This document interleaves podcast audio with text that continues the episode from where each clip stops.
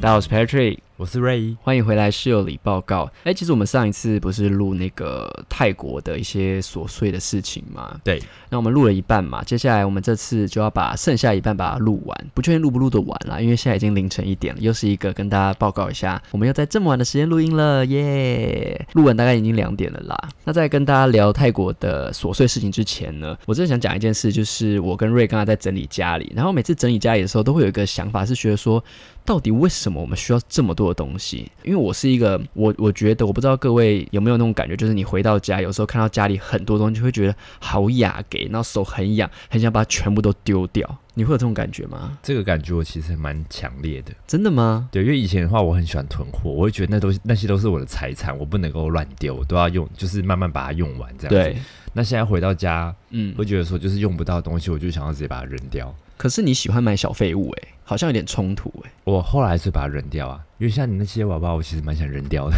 哎、我觉得你很奇怪。我想跟大家讲一下，我那时候跟我的一个好朋友彩佳，我们去日本的冲绳玩的时候，我就帮瑞买了一只金鲨，就是那种可爱的、哦、蓝色金鲨中 size。你们在影片的时候应该会有看到，如果有人注意的话，啊就蓝有一色只的那一只，，对蓝色金鲨。结果瑞一直想要把我的蓝色金鲨丢掉，他只不过是因为他的鳍那边破了一个小角，然后有点棉花露出来。那我就觉得天哪，你有在把我这个礼物当一回事吗？因为你一直想扔掉它，我就觉得你是不是想扔掉我跟你的回忆？ 没有没有，你太严重了。真的吗？对，因为它其实陪伴我们一段时间。那其实后来陆陆续续都有加入很多新的成员。对，那现在已经床上已经快要睡不下了。是。那他已经任务已经差不多完成了，我可以把这一份，你说他的任务是指说，我把可以把这个情感延续在其他的娃娃身上。我觉得我过不去，不知道大家听得怎么样，但我觉得过不去是因为我算是一个很念旧的人。我的念旧不是说什么念旧前任什么的，就是我对于这段感情，如果我们还持续在一个恋爱的状态，我会很念旧的把所有我跟你的一些回忆都尽量能留下来就留下来，毕竟那也算是一个对我来说也很很重要的东西。可是你这样睡觉很难睡，你 OK？一直放在我那边呢、他又没有塞到你那边去。但我知道，我是在想说你这样会不会很挤但？我就跟你讲说，我不会了，你可是还你是要会丢一直挤它。过来，你有一次一度要把它丢在一个我们已经整理好的垃圾袋里面，要把它丢掉。我看到气疯，我想说，靠，你买那些烂东西，小鸡腿什么垃圾，然后你不丢，你这边丢我的金鱼，什 么你说我意思买东西垃圾，你 买的东西就不是垃圾，就对了。我是买来我送你买的东耶，西，我觉得也是灌满我的爱啊！你为什么要把它丢掉？为什么觉得它是废物？你这样不是跟我是一样的？我我等一下，等一下，我要想一下，因为我觉得，我觉得，因为当下我们两个都在那边，然后我跟你讲说买这个干嘛，你自己说你就喜欢买一些小废物，就你自己也认定它是一个废物。那对我来说，我买这个东西给你说看，你不哎、在我场，想说是小废物，你还真的觉得它是废物啊？不是啊，你自己讲的啊，是你自己讲的啊。哇，因为我今天是买这东西，我送给你。对我来说，这是一个，因为金沙也是很可爱的东西。然后那时候我在日本的时候，我说：“诶，我送你这小金沙，很可爱哦。”你也不会说不要啊，或是说干嘛买那个东西啊。不是、啊、当下你不会讲这些话啊？好，总之就是这就是一个小金沙的故事。诶，不对啦，重点是每次回来的时候，我都会觉得家里好多东西好乱，然后我就会尝试着就是各种使用它们。比如说消毒水，我就多喷个几下；比如说地板拖地的那个纸巾，我就多用个几下。可是我发现能用的东西就是那一些，你知道吗？有些东西你就是不会用，它会一直放在那边。比如说那种床头喷雾，你可能不想要天天床头有一个味道，只是偶尔喷一下，那那个东西就是用不完。可是一直放在那边又觉得好雅给，可是又丢掉又觉得好浪费，诸如此类，就会让整个房间。所以你到底是要丢还是不要丢？我也搞不太清楚你的。啊 I don't know 啊，我我真的是因没为有办法做以决定、欸丢来，讲，我应该丢的更凶吧？就是你是哎、每次在整理衣服，你问我这个要不要丢的时候，我就会觉得你好烦哦。我就是不知道要不要丢，我觉得这个决定对我来说太难了，too difficult，太难了。不知道各位听众在你跟你的另一半在相处的时候，还要丢你的东西，或者你们在讨论要整理东西的时候，你们会不会有一种不耐烦的情绪上来？对我来说，这需要思考很久，可能对你来说就是哦随手一扔这种感觉。可是我跟瑞是不会有争吵的，因为大部分时间就是我们会平心静气的，嗯，我说现在我不想想这个事情，但其实我心里的那个，你知道，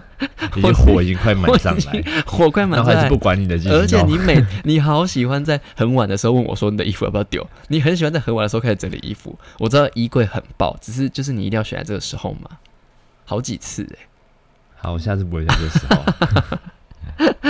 我错了，没有啦，不是这个意思啊。总之呢，这件事情就让我想到另外一件事情，就是不知道大家家人有没有在囤货，或是囤货癖、囤物癖了。我们不要讲囤货。然后呢，我有一个非常非常非常好的大学朋友，他妈妈的囤货习惯是已经囤到家里的走道剩一个人可以走，而且是侧身走那种哦。然后他们家里本来有两个房间还是三个房间吧，结果其中一个房间被他妈妈拿来囤东西，以至于他妈跟他爸都没地方睡，只能睡客厅。就大家吃饭的时候也是在客厅吃，然后晚上的时候就把客厅的东西收一收变成床，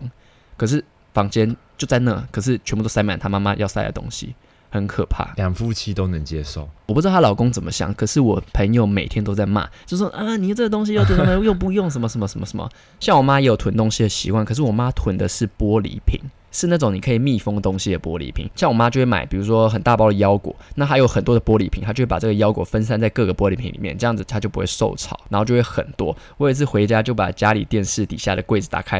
哇，全部都是玻璃瓶，然后听听看看，听听看看，我说 What the fuck is this？我就要问我哥，我哥就说啊，你妈要囤的、啊，我说好恐怖哦，这样就会有种全身鸡皮疙这瘩样的会越感囤觉。越多、欸。对，就是你会吓到，就是 Oh my God，怎么会有这么多最后你回到家就像那个猫在跳那个障碍物 一样，而且跟大家讲不夸张，比如说我买一个玻璃瓶装的布丁回家，我妈就会把那个留下来。有一次我回家吃完了，我就把那个玻璃瓶洗一洗，因为你回收你还是要先洗一下，比较不会臭嘛。我就把它丢到回收桶，而且是回收桶那时候是空的哦、它就是空空空掉掉到那个底下的声音很深哦。然后我妈就把它捡回来。Oh my god！我真的是吓疯了我觉。得妈妈这是一个症状、欸，我对啊，真的，可是你也没有办法动摇它。情有独钟，玻璃罐之症。很可怕，很可怕。 不知道大家的父母们，甚至你们自己有没有囤物的习惯？如果有的话，赶快改一改，好可 怕，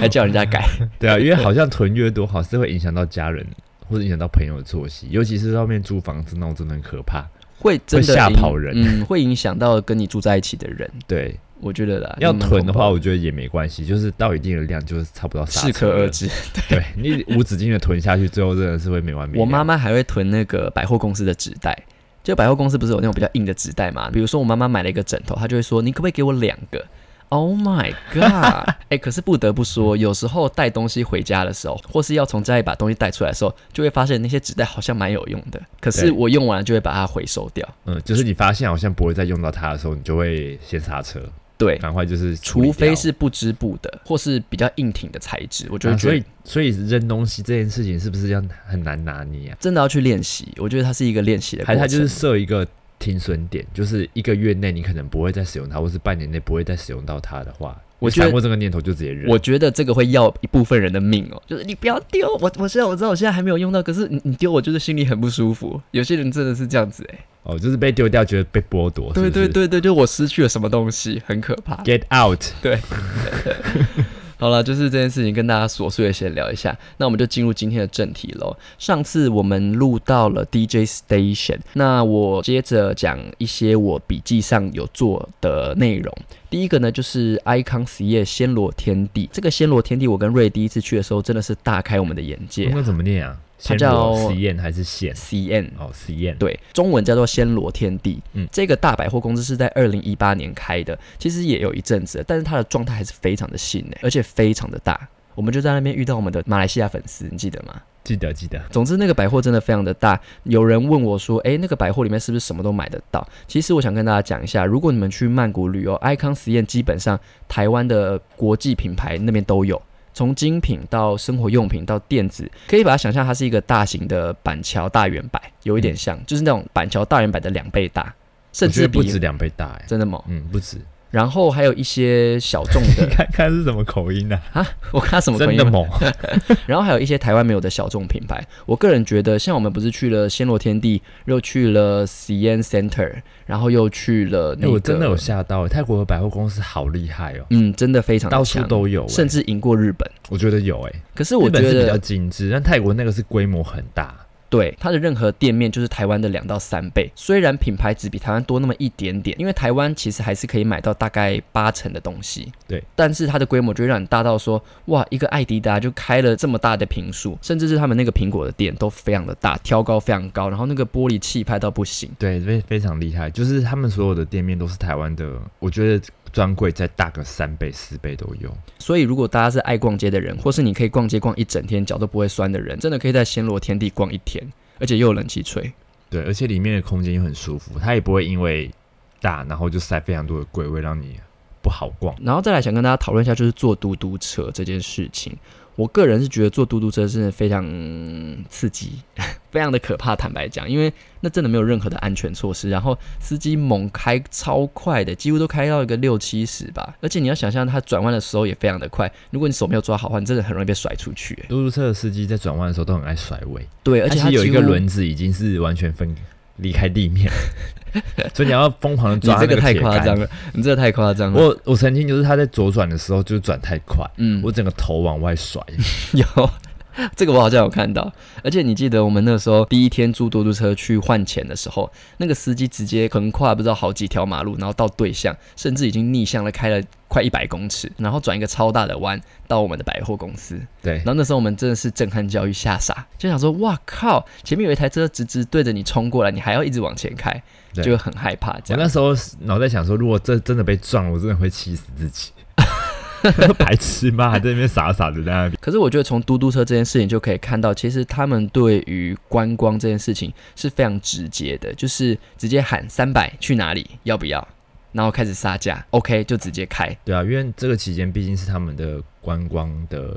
周间嘛，所以对他们是要用抢快的方式赚更多的钱呐、这我对这我觉得合理啦。而且我们第一次坐嘟嘟车的时候，那个司机疯狂推销我们一日行程，就真说的好可爱要哦、不要去这里，要不要去那里，然后还指我们左上角有很多那个裸女图。就说啊，要不要去那个地方呢？还在那边用那种很淫荡的那种邪笑，对，然后就必须跟他讲说不要不要，我们已经有 plan 了这样子。可是我觉得，如果你们今天是一个完全没有任何行程的人，你们想要有一个一日司机，我觉得可以，因为真的会省非常多的时间。对他就会等你，然后用最快速度把你冲到你要的对地方 去。那时候我们换钱的时候，我们准备下车，他还问我们说你们等一下要去哪里，要不要我等你？可是我就跟他讲说，我换钱不知道换多久，所以我也没有办法答应他。哎、不觉得我们这一次嘟嘟车的价钱都比 Grab 还有叫计程车还要贵吗？是哎、还是我们其实就是盘呐，我们不会杀价可是就像你讲的、啊，我们花这些钱就是为了节省时间啊。哦，就最快的速度嘛。对，因为就嘟嘟算车了真的是最贵的。还是我们砍的不够凶啊。我觉得好，因为我们这次坐嘟嘟车都是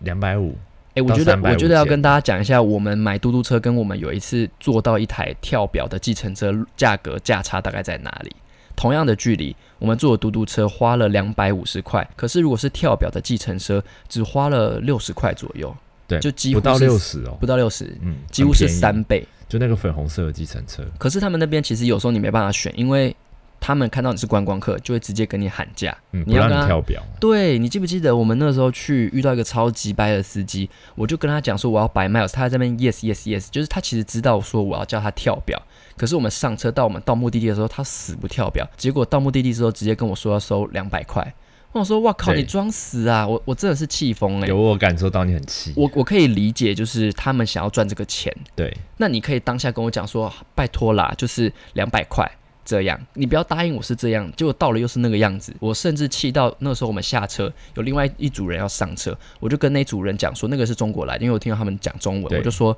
不要坐这台计程车，因为他会乱报价，对，结果他还是上去了，Oh my 啊， god！没办法，人家就眼前就只有这台车，他要赶快到他的目的地，而且我们中国小伙伴是非常有钱的，对，总之他没有在 care 这个这件事情真的100让我块好很不好不爽，我真的很过不去。如果你今天要赚我的钱，我可以理解，那你就喊价嘛，你不要骗我啊，你不要装死。当下我应该直接抓着你离开那的计程车，反正他都不跳表了，那我们就不付钱 啊，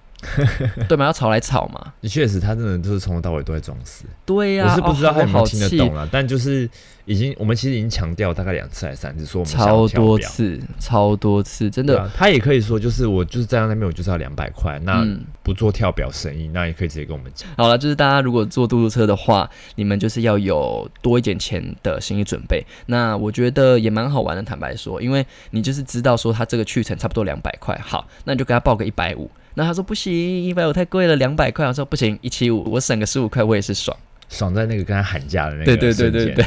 对。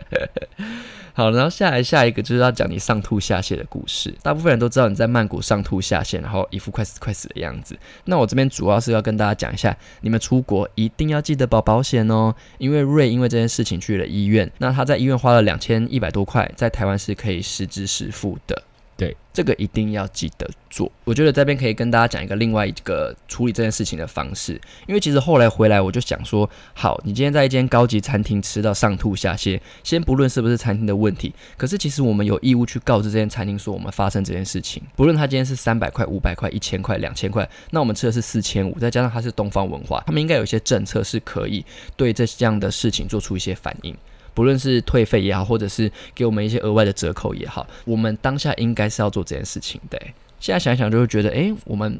可能也是第一次遇到吧，就有点不知道变通，你知道吗？好像可以耶。哦对因为啊毕，竟它就是一个算有一点等级的饭店，，对，它应该是对会受理这件事，应该啦对。但我在泰国我不知道，台湾我觉得会受理。嗯嗯嗯，而且我们当天应该是要直接去医院的，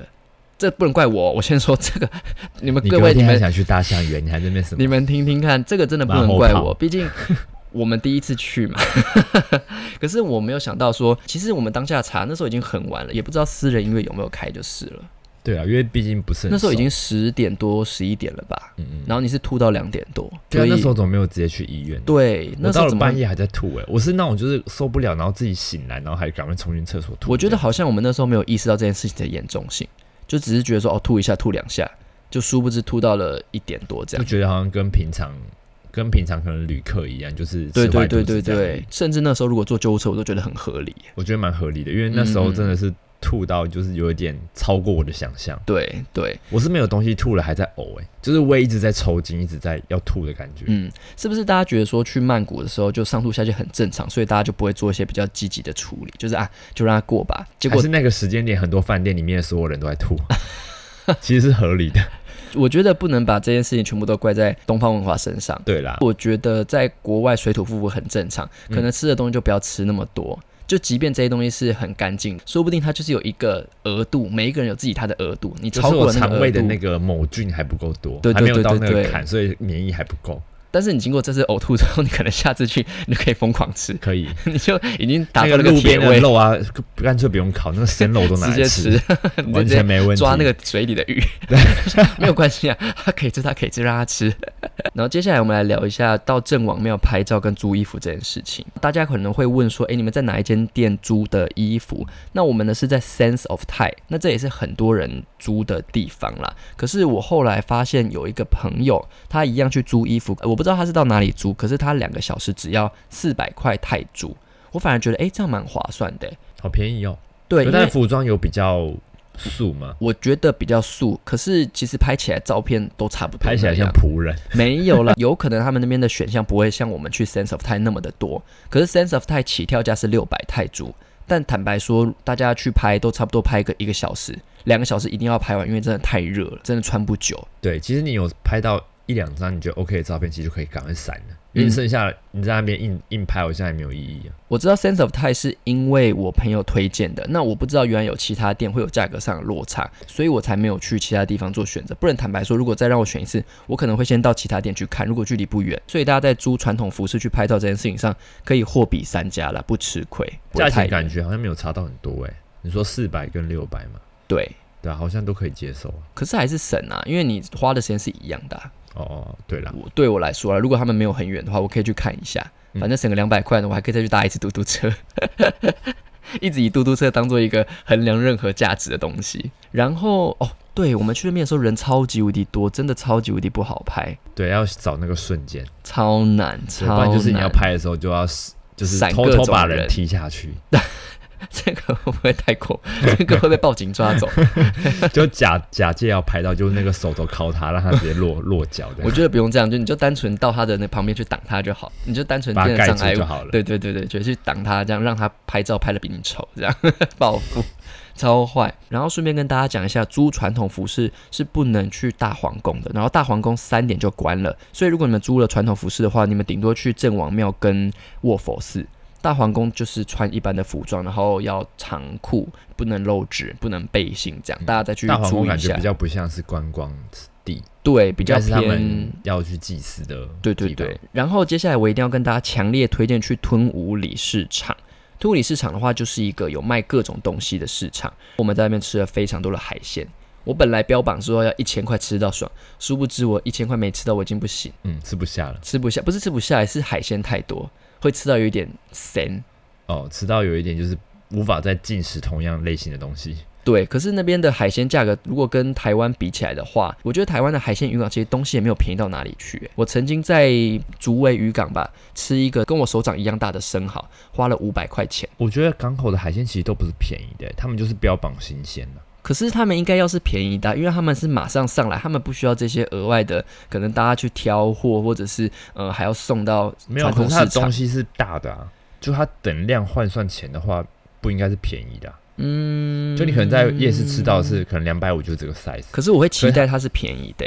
欸、因为它哦是在我我一直觉得我都已经港口到的这东西不是边了，便宜我已经的开了四十分钟的车到海鲜港口了，那为什么不能吃到便宜一点，然后又修个短袜的东西，哦，我这这样可以会大家可以讨对吧？论？这可以理解、啊。我的认知是，我觉得渔港不是便宜的，只是新鲜。对，就价钱没有差，但它是新鲜，它可能比外面呃比一般内陆的市海鲜市场的东西再大。不知道各位有没有去港口吃过海鲜的经验？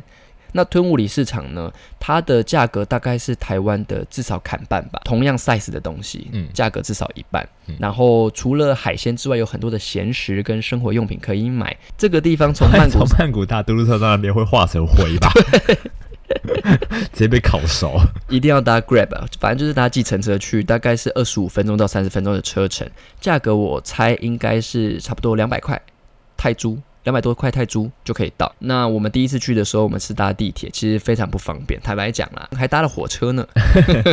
蛮体验当地的火车生活，绕了一圈了。对，所以这个吞武里市场，大家在 Google 上一定要定位一下哈，有机会就去吃一下。我觉得甚至比一些夜市还要来的值得去啦。我觉得是，嗯，我原本嗯嗯没有想要去，但后来去的时候发现，哎、真的还不错。对，也还好，我有说服你。你知道，我每次说服你去一个地方，我就要用各种的不同的脚本跟 reference。我给你看，诶你看这个 YouTube 去这里，那 YouTube 也去这里，你看有多少东西，我要把最漂亮的画面给你看。你过了，我就啊、终于、啊又过一关 了，又说服一次了。你知道，一直说服你往我想去的难方搞向的。人就对了。没有，你怎么会说难搞呢？你可能需要更多的吸引你的东西，这样子。好， 好了，最后一个事情跟大家分享就是，呃，如果你们是做 Klook 的去接机的话，因为有些人会订接机的呃车子嘛，大家可能要看一下，因为那边有太多的牌子了，所以我们那时候其实，在接机的地方等了一下，找了一下啦，因为就一直找不到自己的牌子，Klook 啦、KKday 啦一大堆，而且不是在同个地方，它就是四散在不同的接机的位置上。就是要从头到尾走到底，如果没对有你找要到，找就要一疯遍狂的往下找。，对，要疯狂往应下该是一找。定有。这边的可是它不会 Klook 没有，就在另外一个地方的 Klook。对，这部分大家也要注意一下。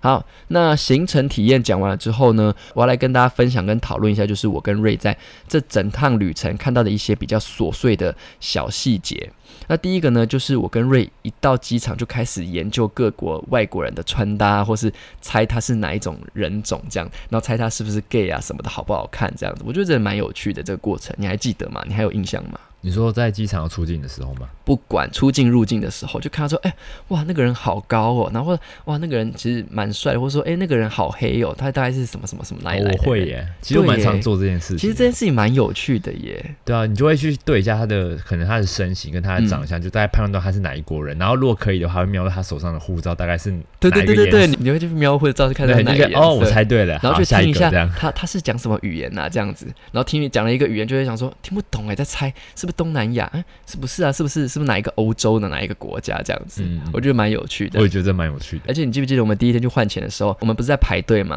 然后前面就有一个爸爸跟两个小孩，然后小孩都非常的高。哦，我记得对，然后我当时跟你讲什么，你还记得吗？你说 Sugar Daddy 啊，不是不是 不是啊、 我是讲说，你猜那两个男生的屌大 不大？跟大家讲一下，那时候我跟瑞在排换钱的时候，前面就有一个比较老的中年男子，就是外国人，那他旁边跟了两个非常年轻的男生，可是两个都非常的高，就是那种大概一八八一八九吧。然后你会在推特上或者是在 TikTok 上看他们跳舞，你知道跳那种巴西舞，然后屌要一直甩，就是要一直往前撞那个腰，然后那个宽跳宽舞。对对对对对对，然后那个鸡鸡就会一直晃，他们就是那一种。我每次看到那种，我就会不得不想一下，就是诶，他们屌应该很长吧？ 大概多长？这样有点变态。毕竟你知道，就是这种东西也不是常常看见嘛，所以就是会稍微猜测一下，然后稍微小小羡慕一下。哇靠，十七岁就有巨屌之类的，你不会吗？这个我比较不会耶。为什么啊？是 gay 都会猜测别人的鸡鸡大小的啊、台湾就算了，我觉得台湾除非是真的非常帅的人才会去猜他的鸡鸡大小。哦，这个我还好，像有时候但我我觉是得听起来蛮有趣的。我我不妨跟大家讲一下，我甚至在健身房的时候，有时候看到一些会员或是一些比较壮的不认识的人在运动，我想说哇，练那么好，不知道鸡鸡 大概是长什么样子。我会稍微想一下，我不会一直去钻研，可是就是会稍微嗯想一下，就会觉得这个人的你有身变材态，我觉得完全不会，这超级合情合理的、欸是吗？就是你会觉得说这个人的身材应该配哪种屌？长屌吗？还是短屌？还是可能侧弯屌？还是可能头大身体小？你不会，我不会， 你好奇怪。我顶多就是看脸看身材就差不多，相信不会那么有趣再去延伸这些。我相信九成五的 gay 都会去想象，比如说我某觉得个你帅好爱哥。把自己一些价值观加注在某些事情我没有加上注在任何人身上， 我只是在猜测。我也是常听到有些人会就是猜这个人的屌的大小怎么样，像 Michael 也会啊， 把名字讲出来。Michael，如果我那个朋友，如果他看到某一个外国人很帅，他就嗯，yummy， 听完这句话，我全身 上很鸡皮一个疙瘩大。到头顶。 对，总之就是我们会去各种猜测别人是从哪国来的，然后偷看一下他的护照，这样什么颜色，这样那如果不小心瞄到，你会说 yes，就是答对了，是不是？就 Bingo 会对啊，就会觉得嗯，bingo 不错，跟不看错护。不错照一样，对对 bingo 对对对这进阶版就对了。除了这个之外呢，我们从曼谷机场往市区的路上，我们两个就会觉得说，有一点点像是看尽了台湾各个都市的感觉，跟我们的想象其实真的有落差。原本以为曼谷可能比台湾落后，殊不知他从曼谷机场到曼谷市区的路上，就有点看到，呃，这里是林口，哎呦，这里是台中，哎呦，这里是哪里？越来越发达的感觉，市中心感觉是好几个台中七期叠起来的感觉。然后再加上一个一零一，两个一零一的感觉，两个一零一什么意思？就是很高的高楼大厦的感觉。哦，而且曼谷的建筑都蛮大胆的，嗯，嗯就是各嗯种像铲之类的啊、对，他们的建筑就是要标新立异，嗯嗯，然后很复杂这样子，嗯嗯，所以其实这趟去真的有点颠覆我对曼谷的想象哎，我知道曼谷高楼大厦很多啊，但嗯是还是超过我的想象。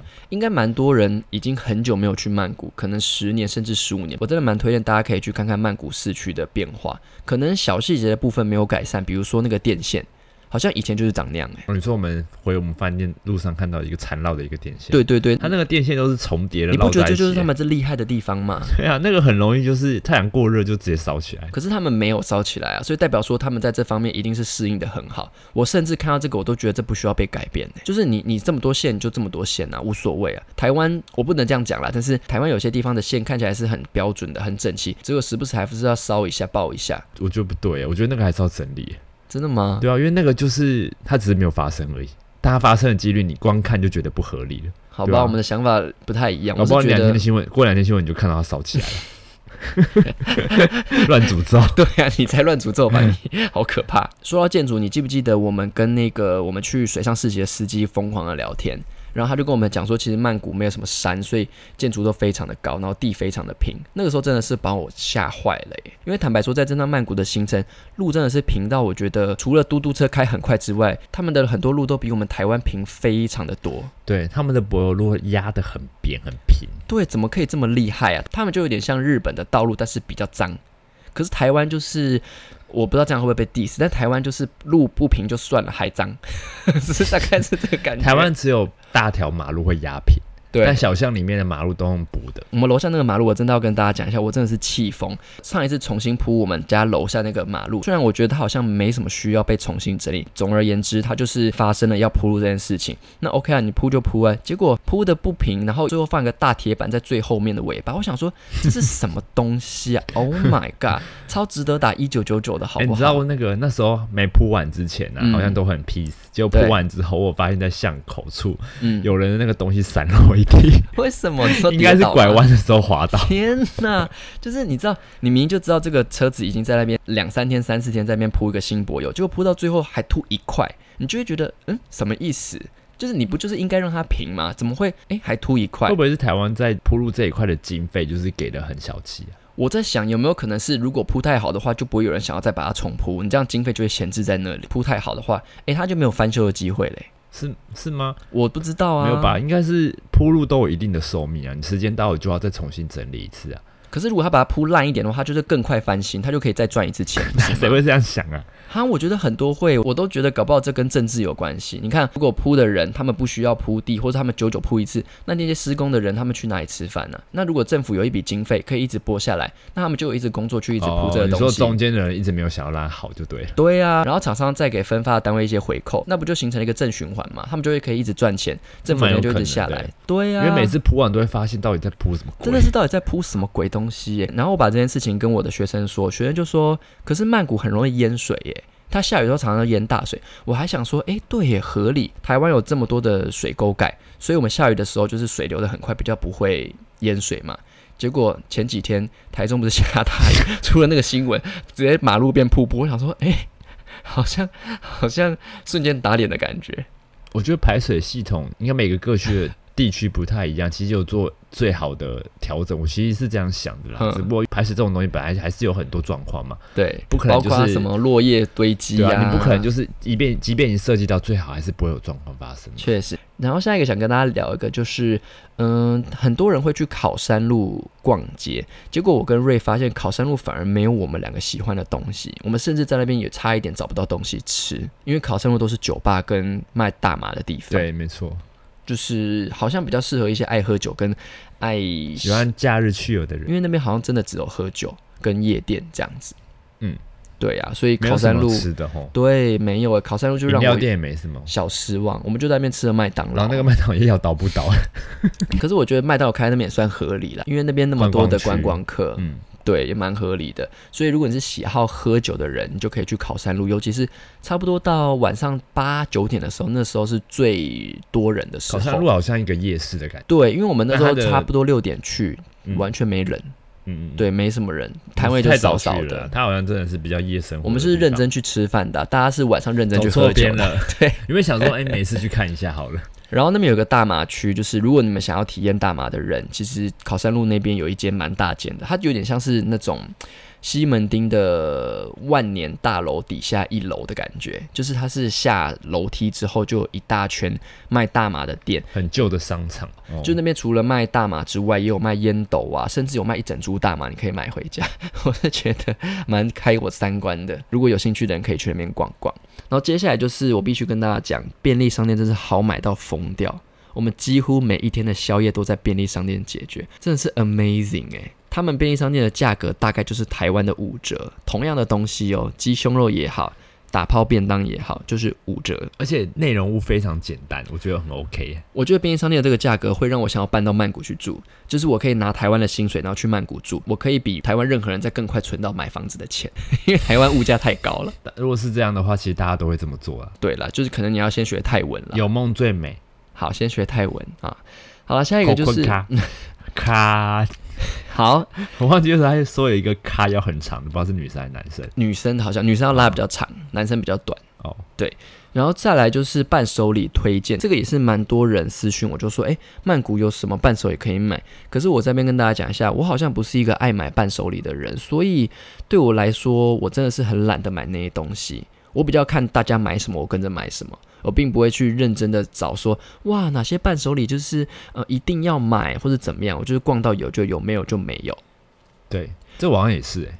对，可是有一个东西我真的要推荐，自己连我自己都吓到，哦就是我怎么后悔没有多买一点，那就是他们的手牌奶茶，泰手标奶茶，呃，叫手标嘛，反正它就是一个大拇指的 logo。其实这个在虾皮也有卖啦，但是泰国买应该就会比较便宜吧。嗯，有便宜的大概四十块，而且那时候我跟瑞在机场准备离开的时候，我们本来想说，诶，可以在那边的免税店买到一些手标的奶茶，殊不知没有，机场卖的都是那种茶叶包，不是奶茶。大家如果去买的话，一定要买它橘色包装，那个在暹罗广场底下的百货都有在卖。嗯，就是泰奶手标的泰奶，嗯不是手标的茶叶或其他茶。对，它就也不是是橘绿色奶茶包装，它分两种，一种是整个都是粉，一种就是它有单包、单包、小包在里面。嗯然后价格我印象中是五十块一包，对，印五十象泰铢，对，五十泰铢一包，它这是甜的很适中，不会过甜，而且你们买一包的其实也蛮好的，就很方便，你们就带去上班的时候泡在自己的马克杯里面这样子。我觉得蛮你就赞蛮的。爱就对了。对我非常的爱，它我会当伴手礼我觉得也蛮适合的，非常适合。就又便宜，可以多买。我会发现这件事情是因为我哥叫我买这个东西，我还心里想说：天哪，这有什么了不起的？一定要买这样，一次还要买三包还是四包？然后就自己偷偷留了一包，殊不知喝完回不去。那你妈有冲回家跟你哥说你 赢了，有吗？没有，我就尽量不跟他交流你有这 么，没有。你们两个就还是要互对，对对对对对，我们一定要是那种敌对的状态，不能同一站同一阵线这样。然后我发现，在免税店买不到的时候，我就赶快私讯我还在曼谷玩的朋友，跟他讲说，拜托帮我带，这样，甚至到这个地步了，所以大家一定要买哟。然后最后一件事情呢，我怕我讲出来会被大家 diss，所以我在那边先澄清一下，我只是纯粹看到这一个状态跟大家分享。就是呢，我跟瑞其实在这次曼谷，不论是在夜市也好，或者在机场也好，或者在各个观光区也好，都会看到可能一两个中国的男生配上五六个中国的女生，可是这些女生很有趣，她们长得一点都不中国，非常的塑料脸，都是思雅那一型的。不知道大家知不知道思雅？ 慢你怎么了？怎么了？怎没么了？事没事没 怎么了事。我我没有我没有任何的个人意思，就是我在形容他们的外观长相，其实就是非常的整形啦。他们的嗯鼻子的山根都高到一个不行，然后鼻头一定要非常的尖，然后下巴当然非常的尖，然后嗯嗯有可能是金发，有点偏外国人的长相了，我觉得。嗯嗯嗯，大概是介于就是外国人跟蛇精男之间，就没有到蛇精男这么我大夸概知道张。你要讲的。其实这蛮让我 shock 的欸、我 shock 的点是因为，诶，原来男生会喜欢这样的型哦、呃，不是所有男生，但是有一款的男生会特别爱这种，对耶，我我觉得真的觉得好好奇妙哦、就他们的标榜就是喜欢脸上有一台车的女生。瑞的意思就是他们脸上的花的费用已经是可以买一台车的概念。对，或房子，嗯，而且因为他们的脸型就是那样嘛，他们在讲话的时候就会觉得好冲突哦、微微和这样。对，对对对对，微微和。就是其实不是不好看，是就是很特别，因为他们会成群结队，对，而且也没有在怕让你知道的感觉。就是脸非常小，但五官非常大。对对对对对，就是这样子，因为这个已经好不流行了，在台湾跟在韩国。哦，嗯，对啊，确实所以就是让我觉得很 amazing 这样子。可可是是我哎不是不好看的啦，只是很这是一个类一型，个类型。嗯对，因为我周围的直男朋友好像不会喜欢这类型，大部分就是喜欢就是一样自然一点点这样，甚至是说化妆跟没化妆不要落差太大。 怎么办？我很怕我被攻击。其实就是每个人的审美真的不一样啊，哈，每个类型的人的审美不一样。只是我看到这个现象，我觉得很特别，而且都是两个男生、三个男生配一群这样的对女而且生，那一群女生要长得一模一 样。对，然后确实好像都会背一些精品包啦， 就是离就是八大行业的女生好像差不远了，就是再更精致一点这样子。好啦，那曼谷的事情其实都讲的差不多了，不知道大家听了觉得怎么样？如果你们有一些去曼谷的，干嘛、 是，我还是没有，我刚才在想那个画面，就是 注意在干嘛？是我们一起注意到你少在那边砍拖到我身上，好不好？你自己也有讲，可是我看一眼我就不会有任何想法，我会一直我看、不知道为什么，么你那么不多会，我会一直那看，么多想要研究的。我会一直看，我会想说，天哪，男生这样讲的时候，女生的反应是什么？我有在想，就是他们弄的，就是嗯，让自己弄得非常的就是精致这样子。对可是因为曼谷非常热，他对们又很爱吃路边摊，对，然后我就想说他们妆会不会因为这样一直一直融掉这样子，会觉得啊好辛苦，就是要维持这个样貌。我觉得但是说不定又。有那些很厉害的化妆品，可以让他们保有就是最完美的样子，因这为是那因有为他们机会那个的。样子，照理说应该要在百货公司里面按摩，或对者百货对公司对里面喝下午茶。可是曼他谷没们有办很法做到啊他！们很可以啊，曼谷百货公司那么多，不是你曼谷，你来观光就是要去夜市啊，谁要一直待百货公司啊？没有啊，可以啊，也有人 always 去按摩的啊、哦，对吧、好好，就是好他们会出现在那个地方，就是嗯照理说。我看他们的样子，嗯应该会觉得说他们应该喜欢永远在冷气房里面，嗯然后做那种可能被服务的，就反正一些就是比较不会让自己就是流汗、汗流浃背的对事情。对，对可是他们很爱到夜市去逛。如果那如果他们去水上市井，不会觉得突兀到不行吗？ 没有，我是依照你的逻辑去推论的啊、 如果他们那张脸配很热的天气，我会觉得很不合 理。好了，你想讲的意思就是，他这样的造型应该是在百货公司里面吹冷对，我气，觉得会然比后较好不。要太累的感觉，对然后不要对太热的环境，就是就可以维持他们的完美形象。对，就是那个形象就在百货公司里嗯面就就很 OK，很合理。可以理解，可以理 解。好啦，那曼谷的部分就讲到这边喽。剩下如果有想到的再分享给大家。如果你们觉得我们分享的东西跟你们看到的不一样，也欢迎大家来留言告诉我们，私讯我们或是写信到我们的信箱都 OK 啦。吼，好啦，那我们现在就进入我们的室友里信箱喽。今天也有几封信要念，那第一封信我们请瑞来念好不好？我很不会念稿，你要练习。好的，瑞，那麻烦你帮我们念今天的第一封信。正文最近我在职场上处于哎、你一要段从，这开始念， 你也你很过分，你直接跳开人家的开场，你不要这前样面好是不好？废话啊，哎、你不要这样，人家写出来就希望被念，好你啦真的好过分哦。那你把它们剪掉。好，来， Hi Patrick and Ray，很喜欢你们在 Pockets 里面的互动，觉得你们真的是天造地设的一对，超级无敌喜欢你们两个的。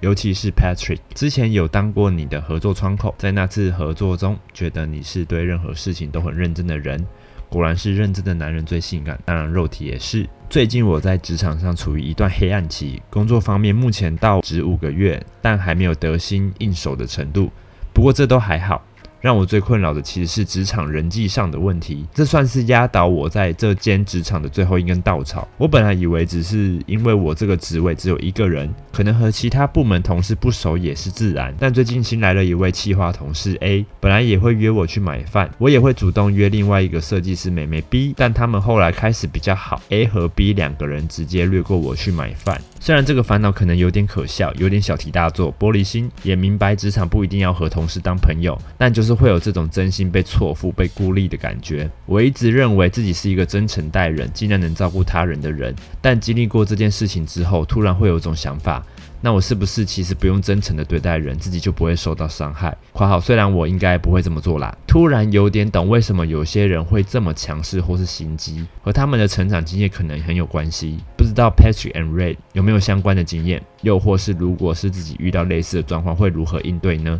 感谢你们的阅读，爱你们。好，念完了。那我自己听起来的感觉是，其实我懂诶、因为毕竟我也是从办公室出身的，我不是一开始就当教练。我先跟大家讲一下，我在上一份公司做了两年的行销企划，接近两年啦。然后也是从行销专员慢慢钻研，行销专员慢慢做。我也懂那种被孤立的感觉，倒不是说我真的被孤立了，只是你新人的时候就是会比较寂寞一点点。老鸟的部分他们就会比较熟，就一起去买东西。没有约到你的时候，确实会有一种。怎么了吗？就是我我我人没有不好啊，就是我们不互动不是很好吗？我们怎么不是朋友的感觉？可是我觉得好像这事情不用被放那么大，就你知道这件事情之后。其实就是跟他们保持一个合作的伙伴、工作伙伴，因为我觉得到后面之后，我去哪里吃饭或是干嘛，我都想要一个人。休假的时候，我也不会想要看到我的同事，因为我会觉得看到同事会联想到工作，并不是我不喜欢他们，只是纯粹的我不想要见到同事。对，所以我觉得这件事情好像真的不用被放那么大。自己知道有这个情绪，那过了就过了。如果你会在意他们没有约你，那你就主动约他们啊。那如果你发现他们好像有在避开你，那就代表说 OK，那他们就可能没有想跟你亲近嘛，那就无所谓啊了，反正你就做好你自己该做的事情就好了，下班就赶快离开，毕竟职场本来就不是一个交朋友的地方嘛，你只要把你的事情做好，那就 OK 了。我的想法是这样啦，比较一个乐观正面的想法。我觉得女生之间会有一些比较共同的话题，嗯，那他们有可能因为是这些共同话题，会变得更要好，或是变得嗯更信任对方，所以他们可能会比较有话聊。对，那我觉得也不一定是因为这样而去孤立你，嗯，对啊，就像刚才你说的，就是在自然的状态下的话，他们并没有去邀约你的话，我觉得就自己可以问看看。那如果真的没有的你话，要问看什么啊？你要问什么？就说你为什么不约我这样？不是啊，就是可能了解一下，哎、其实这样也可以，就是用开玩笑的方式跟他讲说，哎、好啊，不揪啊，就是试探一下，就是是不是对方真的只是他们聊得太尽兴了，可能没有想到而已，嗯嗯，也所以有可能嘛。所以我们其实讲的差不多了，就是用一个比较轻松的方式去问说，哎、要不要去哪里？反正别人没有主动约你，那你就主动提嘛。那如果你昨天一次两次他们都不要，甚至你偷偷发现他们背着你去买东西，fine，算了，whatever，对啊，这样真的我我自己也会算的。对啊，就算了吧，反正你把你的事情做好，那他们不约你，你人那么好，那就是他们的损失，说不定他们就喜欢搞这种小圈圈呢、我没有啦，我没有别的意思。我上一份工作是在保养品的代理商上班，那大部分都是女生，那我们整个行销 team 就只有我一个男生，所以我可以理解，就是年纪比较轻的女生会自己变成一个小群体这样，比较资深的女生也会自己是一个小圈圈，那也 OK。那我就觉得，哦，好啊，反正嗯，我可能参不上你的话题，那就算了，这样。对啊，因为好像不是每个同事都可以如你嗯所愿的，就是大家都和乐融融，好像对啊，没有这么容易。而且其实我觉得要被放大的应该是你的工作能力耶，因为我那时候在工作的时候，有一个新人进来，我发现他的工作能力比我强，我就有点吓到，就会觉得有点危机意识，你知道吗？当然到后面是正向的去竞争啦。可是我我觉得我会比较放大这个部分，谁喜欢我谁不喜欢我无所谓。可是我在公司的表现跟同才的比较，对我来说会是更大的一个挫折感。假如如果我做不好的话，对啊，因为我以前好像也会，就是一定要跟同事和乐融融，就每个人的心情我都要照顾到，嗯嗯嗯然后就是可能当一个就是开心果这样子，嗯嗯嗯，就后来发现好像，因为同事真的会来来去去、欸，后面已经真的很无感了。对啊，其实最简单的就是你把你自己的事情做好就好了。那你真的很介意，你就想办法去了解。如果你觉得自己没办法开口，那就算了就吧观。察一下，看是对不啊是真的是你想的那样。对啊，如果真的是，那就算了，嗯，这种真的对不，需要。 对啊，就不需要算了，不要搞那些心机无谓不谓，就觉得啊，好浪费时间哦。对啊，好，那接下来呢，就是换我念下一封信。那这封信比较特别，因为它是第一封我们的真友信。那他的信其实写了两封寄来，然后我就把它稍微浓缩一下。这个人他说：“我要当第一个真友的人。”我的 IG 账号是好，我这边先不讲哦，因为他说我们两个看到他账号的感受讲出来之后，再决定要不要帮他公开他的这个 IG 账号。那他说希望两位可以依照我的照片说说我大概是个外形长怎样的人，真有条件就长得不要太差，希望是好聊天的，就这样。希望两位觉得我 OK，再把我的账号给出去。但如果上述内容执行太过麻烦，就算了，我不介意，哈哈哈谢谢两位花时间把我的信看完，祝你们有个美好的一天。By the way，他说想称赞一下瑞是不是吃可爱长大的呀？越看越骨追，希望有朝一日也能像瑞这么可爱。好的，于是我就把他的 IG 账号给了瑞。我想先听一下瑞对于这个人的长相要不要给一些呃方向的形容，先不要有太多个人的就是呃主观意识，大概形容一下，你觉得他这样的长相会是一个怎么样的人？我觉得他是一个会对另一半很好的一个弟弟，怎么说？为什么是弟弟？因为他的脸是比较清秀一点点的，嗯，对，然后他的眼睛我觉得是蛮炯炯有神的欸，是，对，其实看得出来他眼睛是有光的，我觉得他有点像原住民诶，坦白说，有一种原住民深邃眼睛的感觉。对，，因为他的眉毛也偏浓，嗯，然后睛双眼也皮偏很大深，对，眼睛也偏大，然后滤镜的部分，我在那边劝他一句，拿掉那些滤镜，因为有些滤镜真的太欠揍 了。他有一个滤镜是给我在那边用一个，就是呃老鼠的鼻子，然后有那个你知道，就是有那个胡须，你知道吗？那个滤镜真的是太绿了啦，真的不要，我就没有加分呢。我看不出来是大概是几岁，如果是大学生、o k 嗯，大学生的话用这个好像蛮合理的。我感觉他应该是刚出社会吧，因为还有放一下工作的照片。那我讲一下我个人对这个看法，这个弟弟是可爱的，然后我觉得他应该是蛮多朋友的，因为他在 IG 上分享了很多他跟朋友的照片，还有一些长辈的照片。感觉所以人缘蛮好的。对对对，我相信她是一个好相处的人，然后她应该有很多的闺蜜，因为她的第一张图片就是跟一个女生的照片，然后她还有把她用那个呃大头针给她钉起来这样子。嗯，总体看下来，我觉得她不差啦。坦白说，如果一到十分要给分的话，她应该有七点五， 可以吗？这样她会不会杀了我？会。这是我的感觉啦。那我就把她的 IG 账号跟大家说了，你觉得 OK 吗？如果他 OK，那就 OK 啊。她说 OK 啊，哦，那就说她啊、在那边要 OK 不 OK 的，都已经在那边真有了，还在那边好了好了，我不要骂她了。但我觉得他真的长相是非常不错的，哦，真的吗？有到嗯我觉非得外常不形是错很。不错的。嗯嗯嗯，好，那他的 IG 账号大家听好，叫做 YII 零四一四底线。再说一遍哦，YII 零四一四底线，大家可以去搜一下。如果他是你的菜的话，你们可以主动私讯对方。那记得我们真友的部分一定要有礼貌，你可以跟他说你是在室友里信箱听到你的这个真友，那就你们聊聊喽。你还有什么要 Yeah 补充的吗？没有啊，我觉得蛮酷的。蛮酷的吧？线上真友。 好，那我们就念这次的最后一封信喽。他说：“Hi Patrick and Ray，我是你们的新听众。听到上次你说长辈时不时会问你工作啊、存款啊，甚至感情。以前我妈妈也会常常问我什么时候交女朋友、什么时候结婚之类的，甚至到后期逼婚什么的。夸胡我也是个 gay，长辈不知道。起初一开始也是会因为常常被问到觉得很烦，跟他们吵架冷战。直到后来我变成用教育他们的方式来改变他们的观念，应该也有一半运气不错吧。因为每当我跟爸妈吵架时，我妈总是会说她这辈子很后悔嫁人、结婚生子，我就会趁机跟她说：“看吧，谁说结婚一定比较好什么的，诸如此类的话。”甚至有次他们的朋友来问起我为什么都还不结婚，当下我就马上反问那位阿姨：“如果再给你一次重新来过的机会，你还会想结婚生子吗？”那位阿姨完全没有思考就回答：“不要。”当下我就对她说：“你自己都不想结了，那干嘛还要逼别人结婚啊？”其实长辈真的很需要教育的。P.S. 你们说可以真有，我需要我的 I.G 等一下，我觉得我们要先看一下他的 IG 好不好？就是好奇嘛，看一下。我不知道这是真有，我是第一次念他的信。这么及时哦。对，非常及时。我念大家的信都不会先看过啦，就会直接念这样子。那如果有比较念不好的地方，我就会再剪。好，